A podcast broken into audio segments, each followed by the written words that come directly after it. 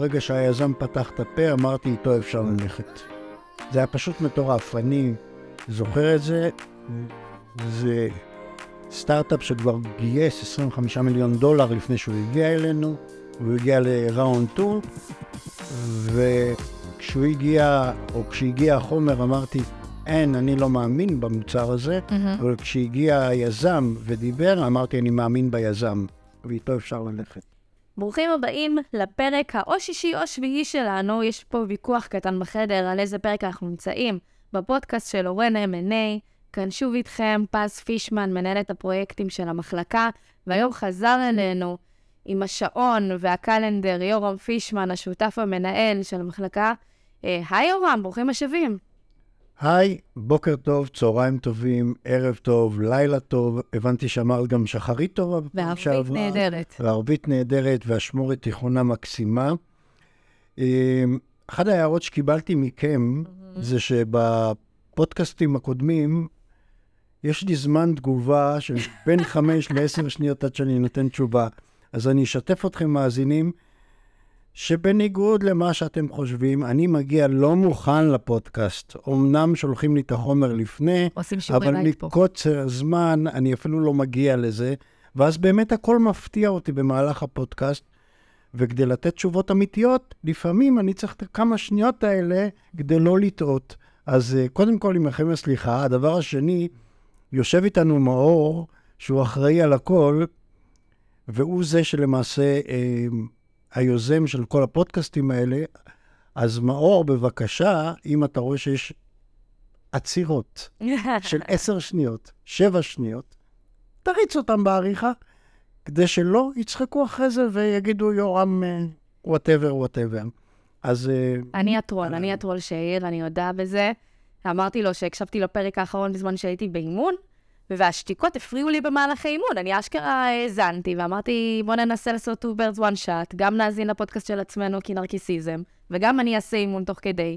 ותוך כדי האימון אני פתאום קולטת שיש עצירות, והייתי טרולית, והגבתי בחומרה. ו... זמן לנשימה במהלך האימון, אתה לא חשבת על זה כך. אה, זה היה הרבה זמנים לנשום, אבל אנחנו, אבל זה, זה הרעיון של אה, להקליט בוואן אה, כי אנחנו גם עצלנים, אנחנו עושים את זה בוואן שאט, אבל... אבל זה מה שיש.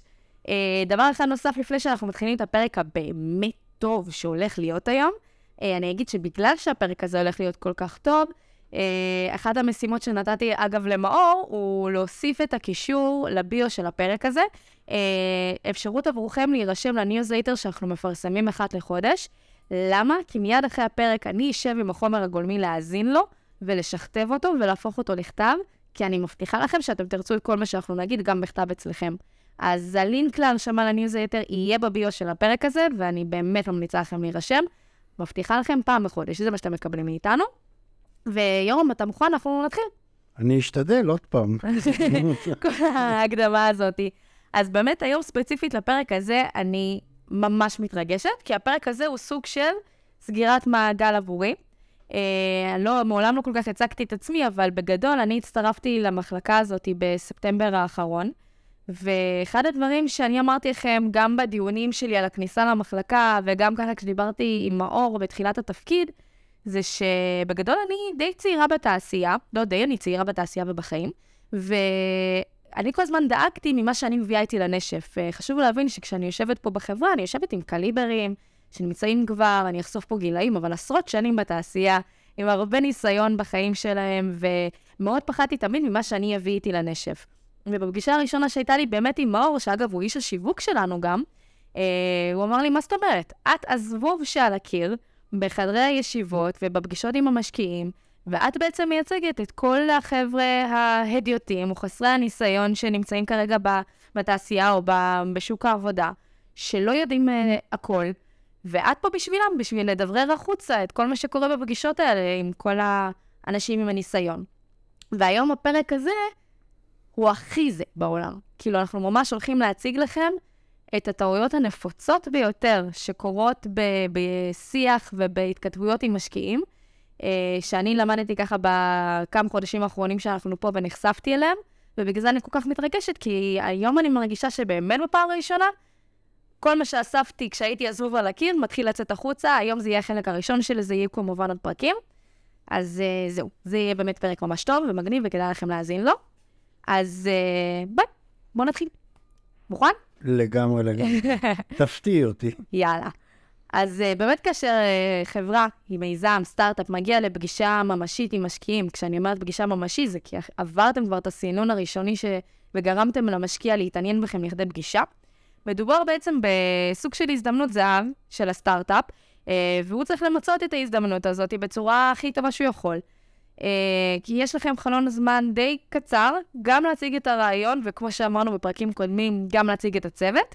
כדי שתהיה לכם את האפשרות לקבל את הסכום שאתם באים לגייס, אה, כדי להמשיך עם המיזם שלכם ולקחת אותו, מה שנקרא, to the next level. אה, וכשאני אומרת אה, מסגרת זמן קצרה, אני לא סתם אומרת את זה. פגישה עם משקיעים חשוב להבין, קצת כמו שרואים בתוכניות טלוויזיה כאלה ואחרות, יכולה לנוע בין עשר דקות, ואם המשקיע ממש ממש נדיב, ואם סקרנתם אותו, עד חצי שעה. מצד אחד, זה לא הרבה זמן להציג את החלום שלכם, מצד שני, זה המון זמן לטעות בו. אה, דוגמה ראשונה לטעות מאוד מאוד נפוצה שאנחנו חווינו הרבה פעמים, אני יודעת שיורם הולך להגיב על זה, זה הבחירה של מי שהולך לדבר במהלך הפגישה. אה, למשל, הדינמיקה שהוא יכתיב, אה, תהיה הסממן הראשוני של המשקיע, הוא ישים לב למי שמדבר ולאיך הוא מדבר, והאם הוא מוצא חן בעיניו, האם הוא לא מוצא חן בעיניו. חשוב שתדעו ש...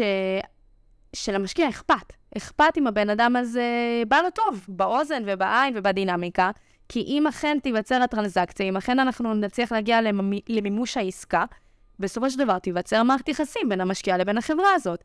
אז כבר טעות נפוצה היא בחירה של דובר לא נכון, ש... שלא יודע לדבר או לא יודע להתנסח, או, או כזה רובוטי, שפשוט לא ירצו להמשיך להתעסק איתו. טעות נפוצה, ירום?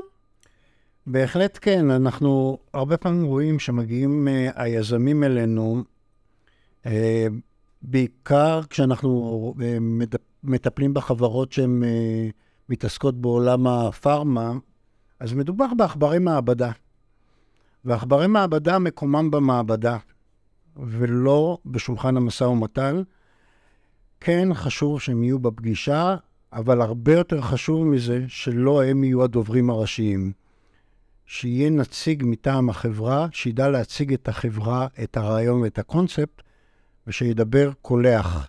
אנחנו נתקלנו בזה לא מעט בעבר, ודברים כאלה יכולים לעצור פגישה אחרי שתי דקות. אז uh, המלצה, כמו שראש ממשלה לוקח לעצמו דובר, כמו שנשיא uh, ארצות הברית יש לו מחלקת דוברות, תמנו דובר בשם המיזם. המלצה שנייה, שיהיה חלק מהמיזם. יפה מאוד. אז זה כבר טעות ראשונה שאנחנו ככה נחשפנו אליה הרבה מאוד פעמים השנה, וראינו איך עסקאות עלולות להתפוצץ נטו בגלל זה. אה, ואנחנו נמשיך עם עוד טעות נפוצות. עכשיו, זה הולך להיות הפורמט של הפרק, יורם. אני הולכת להציג טעות נפוצה, אני קצת אסביר אותה, ומה שאתה תלך לעשות בתמורה זה פשוט להגיד איך יכולנו לעשות את זה יותר טוב. אתה תיתן לנו את הטיפ המנצח. וואו, אתם בטוחים שיש לי את כל הטיפים האלה? אה, אנחנו מאוד מקווים, אחרת התכנסנו כאן אה, בלי פתרונות. אז בואו נקווה שכן יש לך את הפתרונות האלה, ואנחנו נתחיל. אז הטעות הכי נפוצה היא עוד לפני הפגישה של המשקיעים, היא בטיימינג שבו הסטארט-אפ חושב שהוא צריך לצאת לסבב הגיוס. מה זה אומר? זה אומר הלמה דווקא עכשיו. זו שאלה שנשאלת על ידי משקיעים, כשרוצים להבין למה הסטארט-אפ בחר לצאת לגיוס בשלב שבו הוא ספציפית נמצא. תזמון לא טוב הוא אחד הגורמים הנפוצים, ואנחנו ראינו את זה לכישלונות של סטארט-אפים. הזמן בו הם רוצים שייכנסו אליהם משקיעים הוא קריטי. כניסה מצד אחד של משקיעים בשלב מוקדם מדי עלולה לגרום לנזקים גדולים. למשל, אם אנחנו בשלב מאוד מאוד התחלתי ברמת הקונספט בלבד אולי, אה, וייכנס אה, משקיע, הוא עלול להסיט אותי. הוא עלול להסיט כי הוא עלול להכניס את האג'נדות שלו ואת הרעיונות שלו ו- ו- ולשנות את כל, את כל ה-DNA שניסיתי לבנות. Uh, ובנוסף לזה, שלב מוקדם מדי של השקעה, לסכום ראשוני מאוד uh, תמורת ולואציה, עלולה להוות uh, חסם לסבב הגיוס הבא. כי יבוא משקיע אחר ויגיד, רגע, כבר יש מישהו בפנים, למה יצאתם לעוד סבב גיוס? מה קרה לכסף? אולי אני לא רוצה להיות עם עוד משקיעים נוספים, אני לא רוצה להיכנס למצב מדולל. מוקדם מדי, מסוכן מדי. מצד שני, גם מאוחר מדי זה מסוכן מדי. כי כמו שאמרנו בפרקים uh, קודמים, יכול להיות פשוט uh, שהמתחרים שלנו, אלה שאנחנו מודעים אליהם ואלה שלא, במחסנים האחרים, uh, יקדימו אותנו. לצורך העניין, מי שמכיר, יש אגדה אורבנית שמספרת שאלכסנדר גרם בל, שהוא היה רשום על המצאת הטלפון, בסופו של דבר הוא הקדים את המתחרה שלו בחצי שעה ברישום של הפטנט. זאת אומרת שגם בתזמון, מאוחר מדי, הוא מסוכן. אז יורם, איך אני כיזמית מתחילה יכולה לדעת האם אני בתזמון טוב לצאת לגייס כסף? טוב, קודם כל בואי רגע נדבר על המאוחר מדי. יש עוד סיבה אחת שמאוחר מדי עלול להוות אסון לסטארט-אפ, וזה כשאני מגיע למצב שיש לי קשיי נזילות, ואני לא יכול להתקדם, ואני לחוץ בגיוס המשקיע, אני עלול לסגור את הסטארט-אפ כי לא הצלחתי לגייס בזמן הזה. אז גם בזה צריך להתחשב, כמה כסף יש לי. עכשיו לגבי מוקדם, מאוחר, לגבי אבלואציות, אז אני אחלק את זה לשתיים. אחד, המצב היום, בישראל ובעולם, ושתיים, המצב הנורמלי. במצב, אני אתחיל עם המצב הנורמלי. במצב הנורמלי, הזמן הנכון זה אחרי שעשית מחקר שוק ווידאת שאין לך מתחרה שהוא על סף פריצה. ככל הידוע לך. ככל הידוע, ובגלל זה גם דיברנו באחד הפודקאסטים הקודמים, שכדאי להיעזר בחברות שעושות את המחקרים עבורנו, כי סביר להניח שהם יגיעו אל האנשים האלה. Mm-hmm. אז לגבי הזמן הנכון, איך שאמרת בדוגמה שלך עם אה, אלכסנדר גרמבל, בוא נקדים את המתחרה שלי. זה הזמן הנכון. לגבי אבלואציה, אני שם אותה בצד, כי אה, אגדה אורבנית אה, נוספת שקיימת, mm-hmm. זה שהסטארט-אפ שלי הוא הכי טוב בעולם, ואני לא מוכן להיפרד מאחוזים. שמענו את זה הרבה. לא מעט פעמים שמענו את זה. אה, אני לא אגיד מה אני אומר בדרך כלל, כי אה, כל עם ישראל שומע את זה, אבל זה השלב שבו צריך לעשות משהו עם האצבעות שלנו כדי להתקדם. אה, ולא להישאר במקום. לגבי, אה, לגבי המצב היום, המצב היום הוא קצת יותר מורכב. אה, יש, לצערנו, אנחנו חווים בין עצירה לבלימה, להדממה של משקיעים זרים בישראל. Mm-hmm. זה מצד אחד. מצד שני, גם משקיעים ישראלים לא ששים היום אה, להוציא את הכסף. ופה הייתי עושה חשיבה אם נכון לצאת בכלל עכשיו עם הסטארט-אפ או לא, למשקיעים, זה פעם אחת. פעם שנייה, אם נכון לצאת איתו בישראל. וגם לזה יש משמעות לא קטנה. אה, ואם בכל זאת אין, אנחנו במצב של אין ברירה, אלא צריך לצאת כי עוד מעט מבחינה תזרימית אז, אה, ייגמר הכסף פשוט. אז uh, צריך לעשות את זה בדרך הנכונה, בליווי נכון.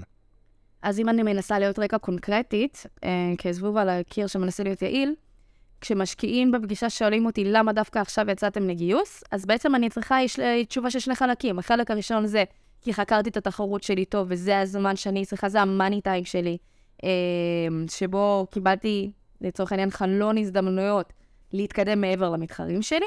החלק השני של התשובה יהיה נכון למצב האקטואלי שבו אני נמצאת, אה, ושאני רוצה לנצל את המצב הזה.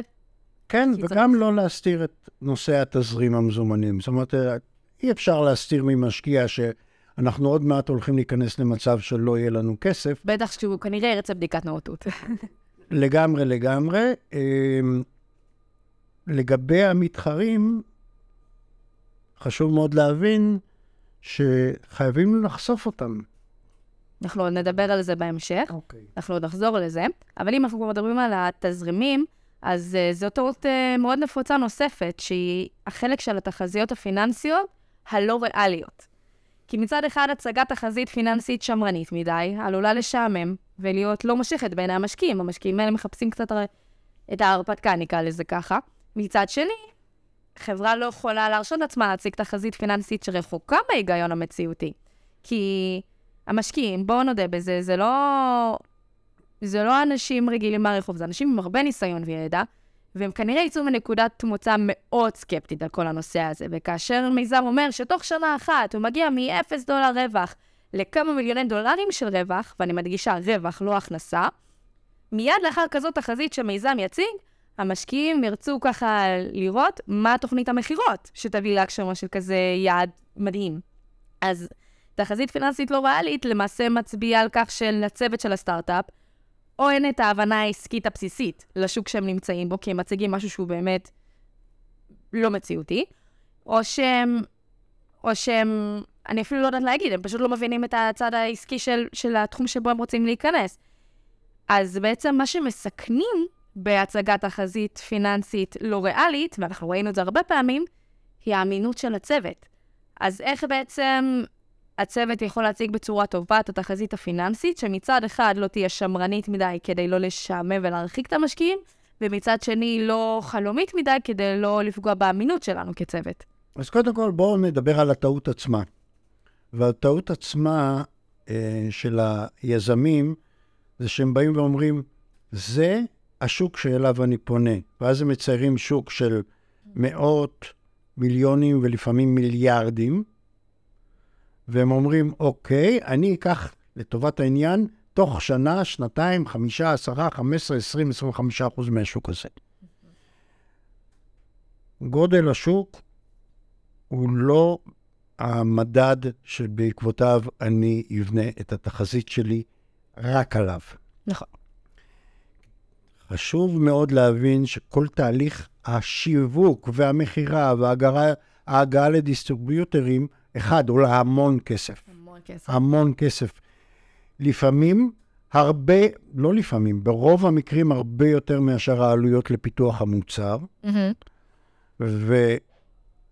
והצמיחה בתוך השוק הזה היא הרבה יותר איטית ממה שאנחנו חושבים. ולכן, גם פה, אחד, חשוב לבדוק חברות דומות, לאו דווקא מתחרות, כי לפעמים אין לי מתחרות, בסדר? לטובת mm-hmm. העניין, דומות את תהליך ההתפתחות של הדוחות הכספיים שלהם. לראות איך הם צמחו ולהבין זאת צמיחה ריאלית, כי אני מסתכל על משהו קיים. ובהתאם לזה לבנות את התחזיות שלנו. אפשר להיות טיפה יותר נדיבים, לעלות באחוז, שתיים, שלושה, אבל לא לעלות בעשרות אחוזים את הדברים האלה. אז אם אני הייתי צריך לתת טיפ, אז אחד זה לבדוק חברות דומות. Mm-hmm. שתיים, להגיד, זה גודל השוק. אני בשאיפה להגיע באיזשהו שלב ל-X אחוזים ממנו, רק אני יודע ומודע לתהליך בנייה של דיסטריביוטורים ושיווק ואנשי מכירות ועלויות כספיות שזה יצרוך ממני. ככל שיהיה לנו יותר כסף, כנראה נגיע למספרים האלה יותר מהר. אנחנו מניחים שזה יהיה כך וכך. זה טיפ מעולה. Uh, שימו לב, זו טעות שהיא מאוד נפוצה. הרבה פעמים יצא לנו לשבת מול מצגת ולראות גרף שמצביע מאפס רווחים. מצמצנו, והקו של הגרף פשוט טיפס אל מעבר לשקופית הפאורפוינט, כי תוך חודש הם פשוט מרוויחים כל כך הרבה. ובוא נגיד זה ככה, הסטטיסטיקה היא לא תומכת בגרפים האלה, אה, וכמו שאנחנו יודעים את זה, גם המשקיעים יודעים את זה, אז שימו לב. הטעות הבאה, שאני ככה רוצה להציף, היא טעות שתראה לכם מגה טריוויאלית וכל כך קלה לתיקון. כשאתם uh, מגיעים לפגישה, אתם מכינים חומרים כתובים. אתם מכינים מצגת, אתם מכינים one pager, אתם אפילו מכינים כבר מראש את התוכנית העסקית והפיננסית שלכם, אבל אתם לא עושים דבר אחד נורא נורא פשוט. אתם לא שמים מספור על העמודים. מסתבר שלמשקיעים זה נורא מציק. כי בזמן הפגישה, הם מתרכזים בכם ובמה שאתם אומרים, והכול בסדר. אבל הדיונים שלהם על החברה שלכם לא נעצרים בפגישה.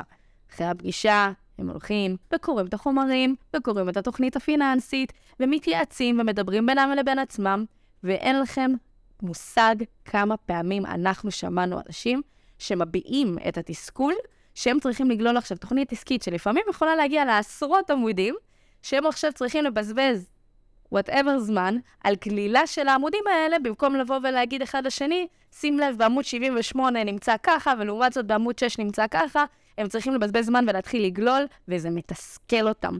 טעות נפוצה, שפוגעת להם בחוויית המשתמש. עכשיו, חשוב להגיד, מספור עמודים הוא טריוויאלי כשהוא קיים, הם לא ישימו לב לזה, הם לא יעריכו את זה כשהוא קיים, כי מבחינתם זה טריוויאלי. הם מאוד מאוד מאוד לא יאהבו את זה אם הוא יהיה חסר. זה משהו שמאוד חשוב לשים עליו את הדעת. יורם, מדובר בירידה לפרטים מאוד מאוד מאוד קטנים, אבל כפי שאנחנו ראינו בעבר, הפרטים הקטנים לעיתים קרובות עושים את כל ההבדל. יש לך טיפ נוסף לשיפור, נקרא לזה חוויית המשתמש עבור המשקיעים, בזמן שהם בוחנים את החומרים הכתובים? כן, בהחלט. אחד הדברים שאני מאוד אוהב אה, כשאני קורא תוכנית עסקית כזו או אחרת, או כשאני אה, קורא מאמר גדול מאוד, או קבוצת מאמרים, זה שיש לי תוכן עניינים, שאני יכול ללחוץ בתוך העניינים על אותה שורה, זה יקפיץ אותי ישר לדף. מאוד, מאוד פשוט, מאוד קל לעשות את זה.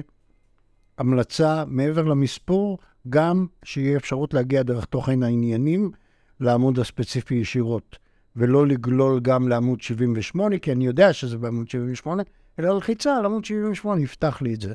אז זה טיפ קטן, חשוב, לא להתעלם ממנו, רבותיי.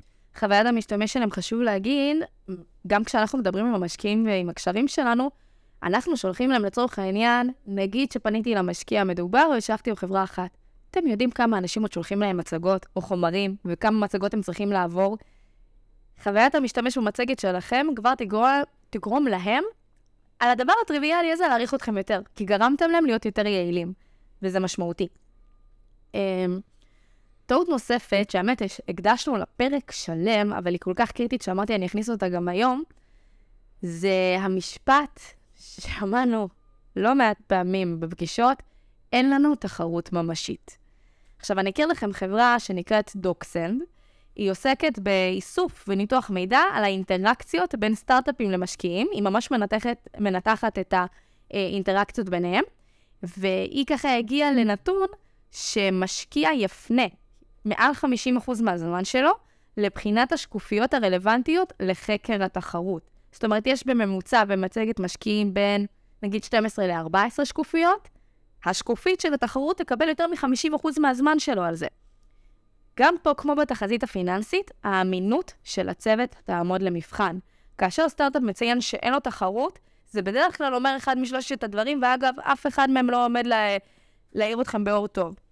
הראשון, ואולי דווקא כן, והוא נדיר מאוד, שאכן מדובר באיזה פתרון קסם שהגעתם אליו, ואין שני לו ואין לכם מתחרים, אמ, או שזה נגיד פתרון שעקב רגולציה לא יהיו לכם מתחרים בקרוב, נגיד כמו איזושהי תרופת יתום וכאלה, וזה באמת המקרה הנדיר ביותר, שבו להגיד אין לנו מתחרים ממשיים, אולי יעבור, ב... יעבור טוב הגרון. האפשרות השנייה היא שקיימת לכם תחרות ואתם מודעים אליה, אבל אתם לא מציינים אותה מהחשש שזה יבריח את המשקיעים. חשוב לי להגיד, המשקיעים יודעים את זה. האופציה השלישית, ואולי הכי רעה, היא שאתם אומרים שאין לכם תחרות ממשית, אתם באמת ובתמים מאמינים שאין לכם תחרות ממשית, בפועל יש לכם הרבה תחרות ואתם פשוט כשלתם בלבצע את החקר תחרות טוב. דיברנו על זה כבר במשך פרק שלם, אבל בואו ננסה לתת להם טיפ טוב לסטארט-אפים, איך משמרים אמינות בהצגת שקופית התחרות במצגת. אז כשלב ראשון, ואכן דיברנו על זה באחד הפרקים אה, אחורה, זה באמת לפנות לגוף מקצועי שיבדוק את התחרות. קודם כל עבור עצמנו. מעבר לבדיקת האמינות שלי והכול, שנדע איפה אנחנו עומדים. לפעמים בדיקה כזאת יכולה להסיט את הסטארט-אפ טיפה וליצור משהו חדש, אבל זה אני שם בצד. אין מצב כזה, גם כשאנחנו מדברים, את אמרת שזה נדיר ביותר, אני עוד לא ראיתי משהו ש... מוצר שאין לו תחרות. לא ראיתי, לא קיים. לפעמים מגיעים אלינו עם מוצר אחר, אחד, ואז אנחנו אומרים, אבל יש מוצרים שעושים משהו שהוא דומה, או משהו שמתחרה על אותו שוק, אפילו שהוא לא דומה, זה גם תחרות. Mm-hmm. ולכן, קודם כל, להציג. להציג גם אם זה משהו שמתחרה על אותו שוק והוא לכאורה לא מתחרה עם המוצר שלי. להסביר שאני... להבין קודם כל שאני מתחרה על לקוח, זה השלב הראשון. וכשאני מתחרה על הלקוח, אז יש לי הרבה מאוד תחרות. דיברנו על זה בעבר, גם אם אני מייצר לטובת העניין משקה אנרגיה כזה או אחר, אני מתחרה עם uh, קפה. על אותו שוק. אמיתית. על אותו שוק. ואפילו שהקפה הוא לא משקה אנרגיה לכאורה, זה עדיין אותו קהל לקוחות ברוב המקרים. אה, אם הייתי צריך לתת טיפ לשימור האמינות שלי כיזם מול אותם משקיעים שאני מציג בפניהם, אז אחד, לציין, פנינו ועשינו מחקר באמצעות כך וכך ובדקנו. אנחנו סמוכים ובטוחים שכנראה יש עוד. אנחנו לא מודעים להכל, כי עדיין יושבים אנשים בגראז' ומפתחים דברים ועדיין לא פורסמו דברים. הסיבה שאנחנו חושבים שאנחנו יותר טובים היא כזאת, להדגיש את היתרונות שלי, כן. אבל לא לפחד מלהציג את התחרות, או את התחרות על הלקוח. עוד פעם, לפעמים זה לא תחרות במוצר, אבל זה תחרות על הלקוח, לא להתבייש להציג אותה. זו הדרך הכי טובה להיות אמינים מול המשקיע. המשקיע, אני מזכיר לכם, שם כסף. אתם צריכים את הכסף הזה. אני תמיד אומר, תעלו בבניין שבו אתם גרים, בחמש, שש קומות למעלה, תדפקו באחת הדלתות ותבקשו מהם מיליון שקל תמורת עשרה אחוזים. הם לא יסתכלו עליכם אפילו. כדי שיסתכלו עליכם, אתם צריכים להיות אמינים. אותו דבר מול המשקיע.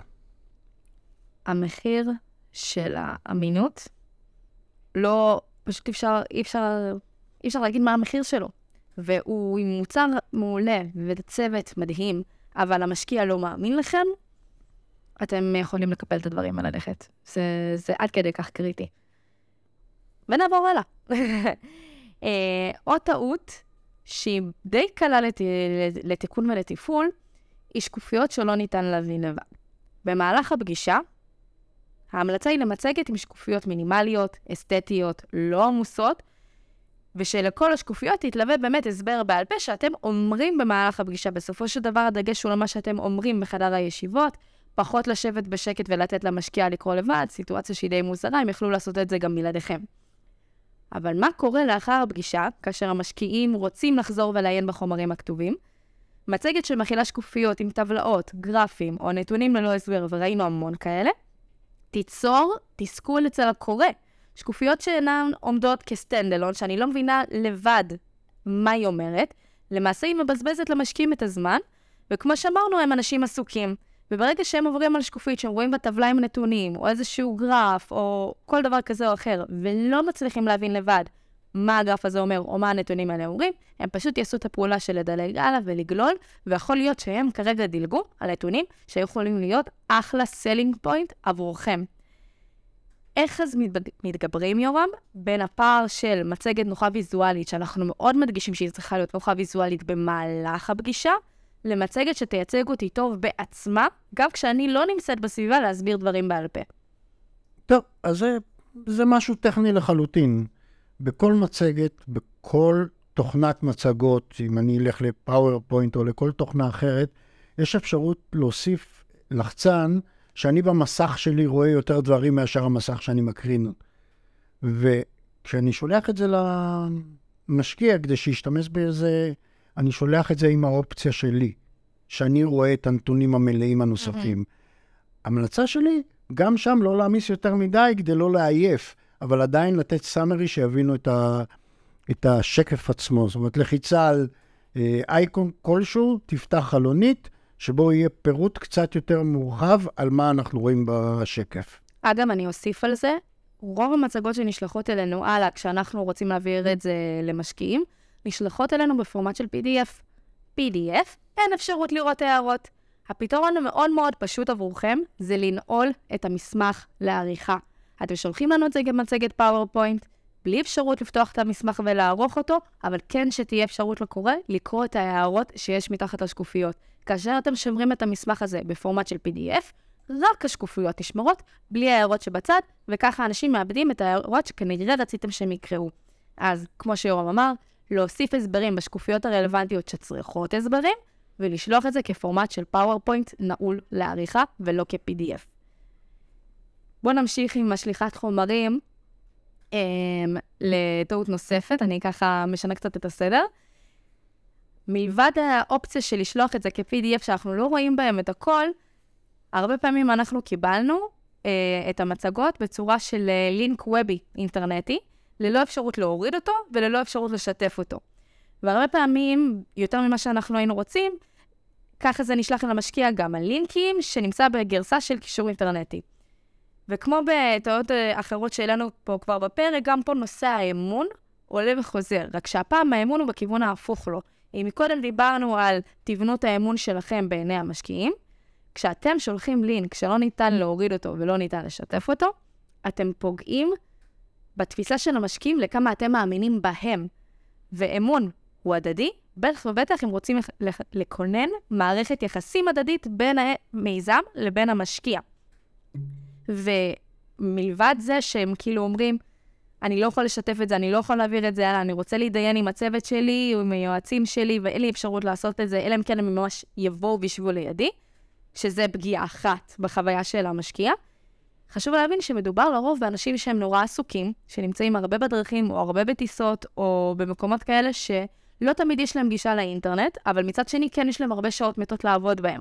וכשאתם שולחים להם לינק אינטרנטי, והם מחוץ לאינטרנט, הם באופליין, אין להם איך לפתוח את זה, ו...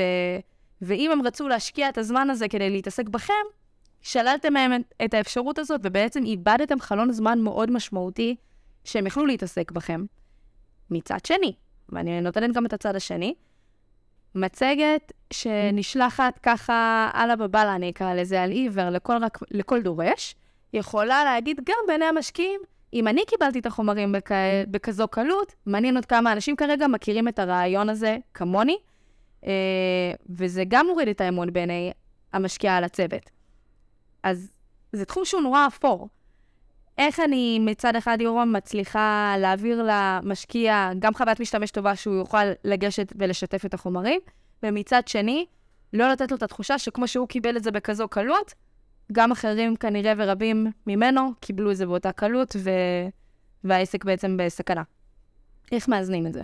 טוב, אז לפני שאני אגיד איך מאזנים, דמיינו לעצמכם מצב שאתם טסים במטוס ואתם רוצים לשמוע מוזיקה, אבל אתם על ספוטיפיי שהוא לא מנוי, ואתם לא יכולים, כי אין לכם שירים.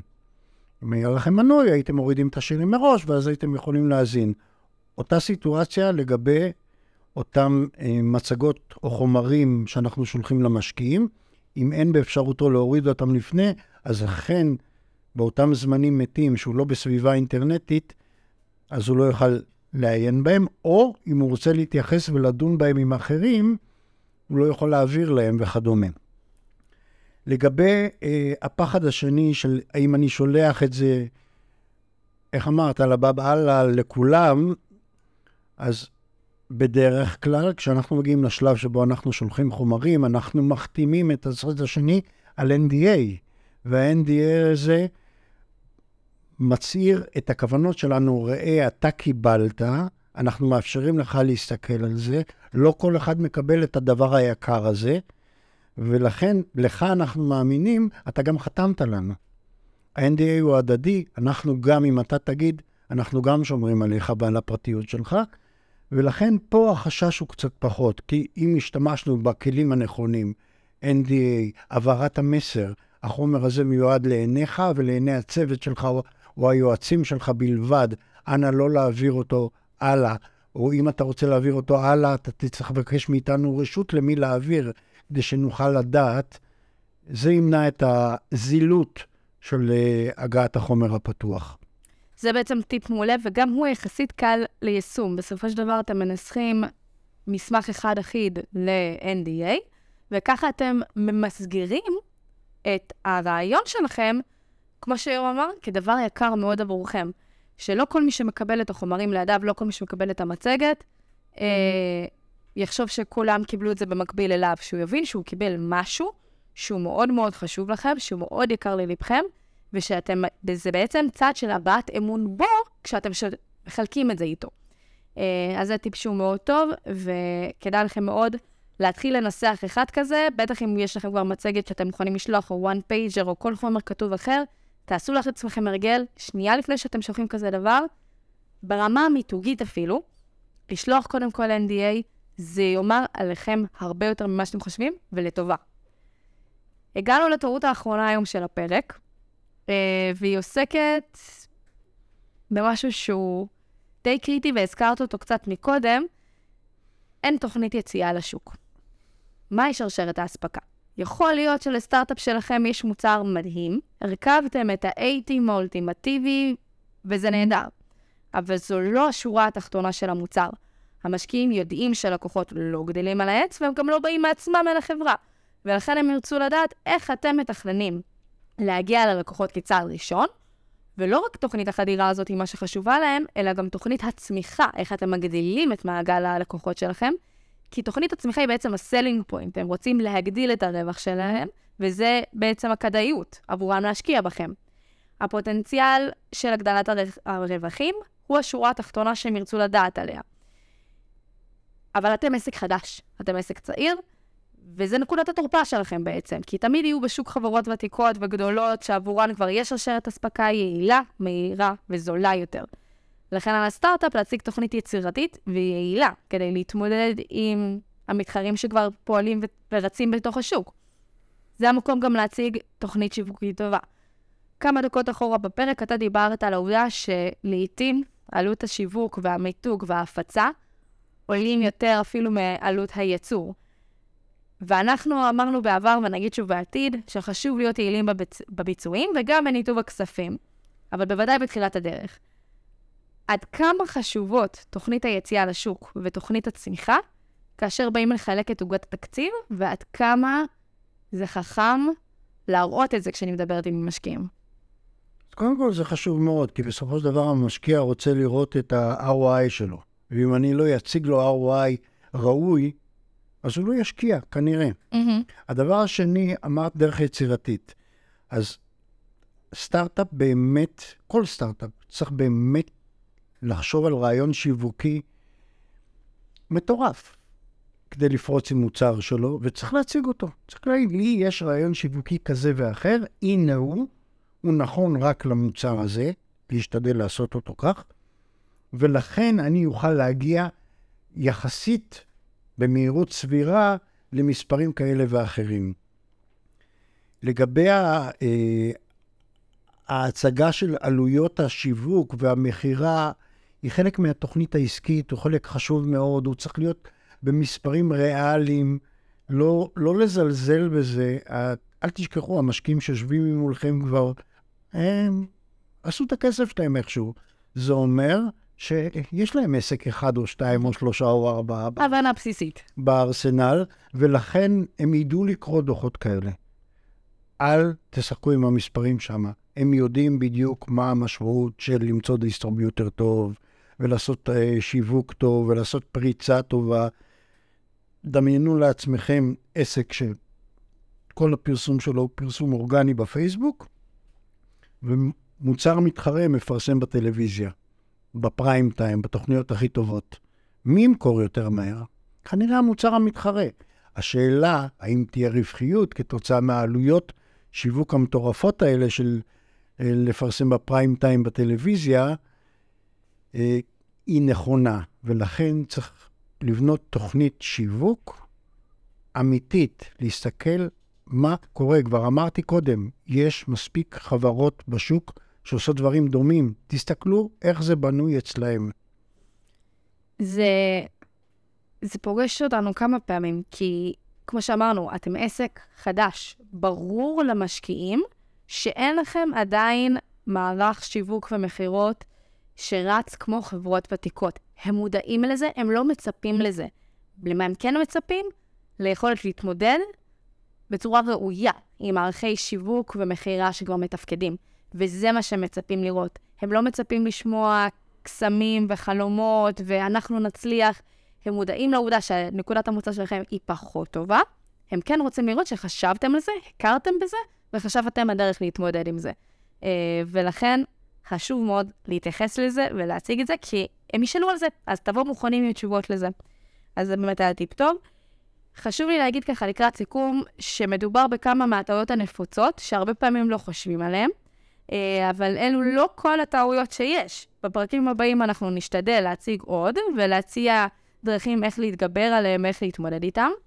אה, ובגלל זה אני אגיד שוב, שמאחר ומדובר בנושא שהוא באמת מאוד חשוב, אה, אנחנו כן נרכז את עיקרי הדברים ששוחחנו עליהם כאן היום ובהמשך, ואנחנו נעלה אותם על כתב כדי שתוכלו לחזור ולעיין בזה. זה יפורסם דרך הגיליונות שלנו של הניוזלייטר, וכדאי לעקוב. אה, בסופו של דבר זה מידע שאתם אה, מקבלים פה, והוא, והוא יעשה לכם את ההבדל. הוא באמת באמת יעשה לכם את ההבדל, אז אני מאוד ממליצה. תודה רבה, יורם. אין בעד מה, רק לפני סיום, אני בכל זאת רוצה עוד משהו קטן, שמציק לי. אנחנו תמיד אומרים שהמשקיע בסופו של דבר משקיע באנשים, לא תמיד במוצר. Mm-hmm. ולכן, ולכן, אם אני חוזר לטעות הראשונה, מי מדבר שהוא צריך להיות רהוט, המשקיע גם יבחן אבל מי עומד מאחורי המיזם, כי הוא רוצה לראות האם אלה שעומדים מאחורי המיזם באמת יכולים להגיע לתוצר הסופי? זה פעם אחת. הפעם השנייה, האם אתם, אלה שעומדים מאחורי המיזם, יכולים להגיע ללקוחות? או אפילו, האם אני כמשקיע יכול לעזור לכם להגיע ללקוחות? ולא פחות חשוב, אם יקרה משהו שיטרוף את הקלפים, מה שנקרא the shit hit the fun, האם אתם תוכלו להתמודד עם זה? ולכן, כשאנחנו מציגים לא להתעלם מהצגת הרקע של היזמים, הניסיון שלהם. לא פחות חשוב, זו טעות קריטית שלפעמים לא שמים לב עליה ומדלגים. המשקיע ירצה לדעת מול מי הוא עומד. וחשוב מאוד להציג. אני מאוד מחזקת את זה. הגיע אלינו לפני כמה חודשים, בוא נראה אם אתה תדע על מי אני מדברת ככה, בלי לציין בעל פה. מיזם שאני מהמצגת מאוד התרשמתי, אתה מהמצגת לא התרשמת, הגיע לפגישה ה- היזם, וזה מה שעשה את כל ההבדל. לגמרי, לגמרי, לגמרי. ברגע שהיזם פתח את הפה, אמרתי, איתו אפשר ללכת. זה היה פשוט מטורף. אני זוכר את זה, זה סטארט-אפ שכבר גייס 25 מיליון דולר לפני שהוא הגיע אלינו, הוא הגיע לראונד טור, וכשהוא הגיע, או כשהגיע החומר, אמרתי, אין, אני לא מאמין במוצר הזה, mm-hmm. אבל כשהגיע היזם ודיבר, אמרתי, אני מאמין ביזם, ואיתו אפשר ללכת. ולא רק כי הוא דיבר על המיזם עצמו, אלא כי... גם איך שהוא הציג את זה וההתלהבות. נכון, והוא גם הציג את עצמו, לא רק את המיזם. לגמרי, לגמרי. וזה היה מאוד מרשים, וזה, כמו שאמרנו, עשה את ההבדל. אז תודה רבה, יורם. אני אשב עכשיו לחפש עוד טעויות נפוצות uh, לקראת הפרק הבא. Uh, תתכונן. תתכונן להכין לנו עוד טיפים נוספים. תודה רבה שהאזנתם לנו, ושיהיה לכם אחלה של המשך נקודה בזמן שבה אתם נמצאים ומאזינים לנו. להתראות.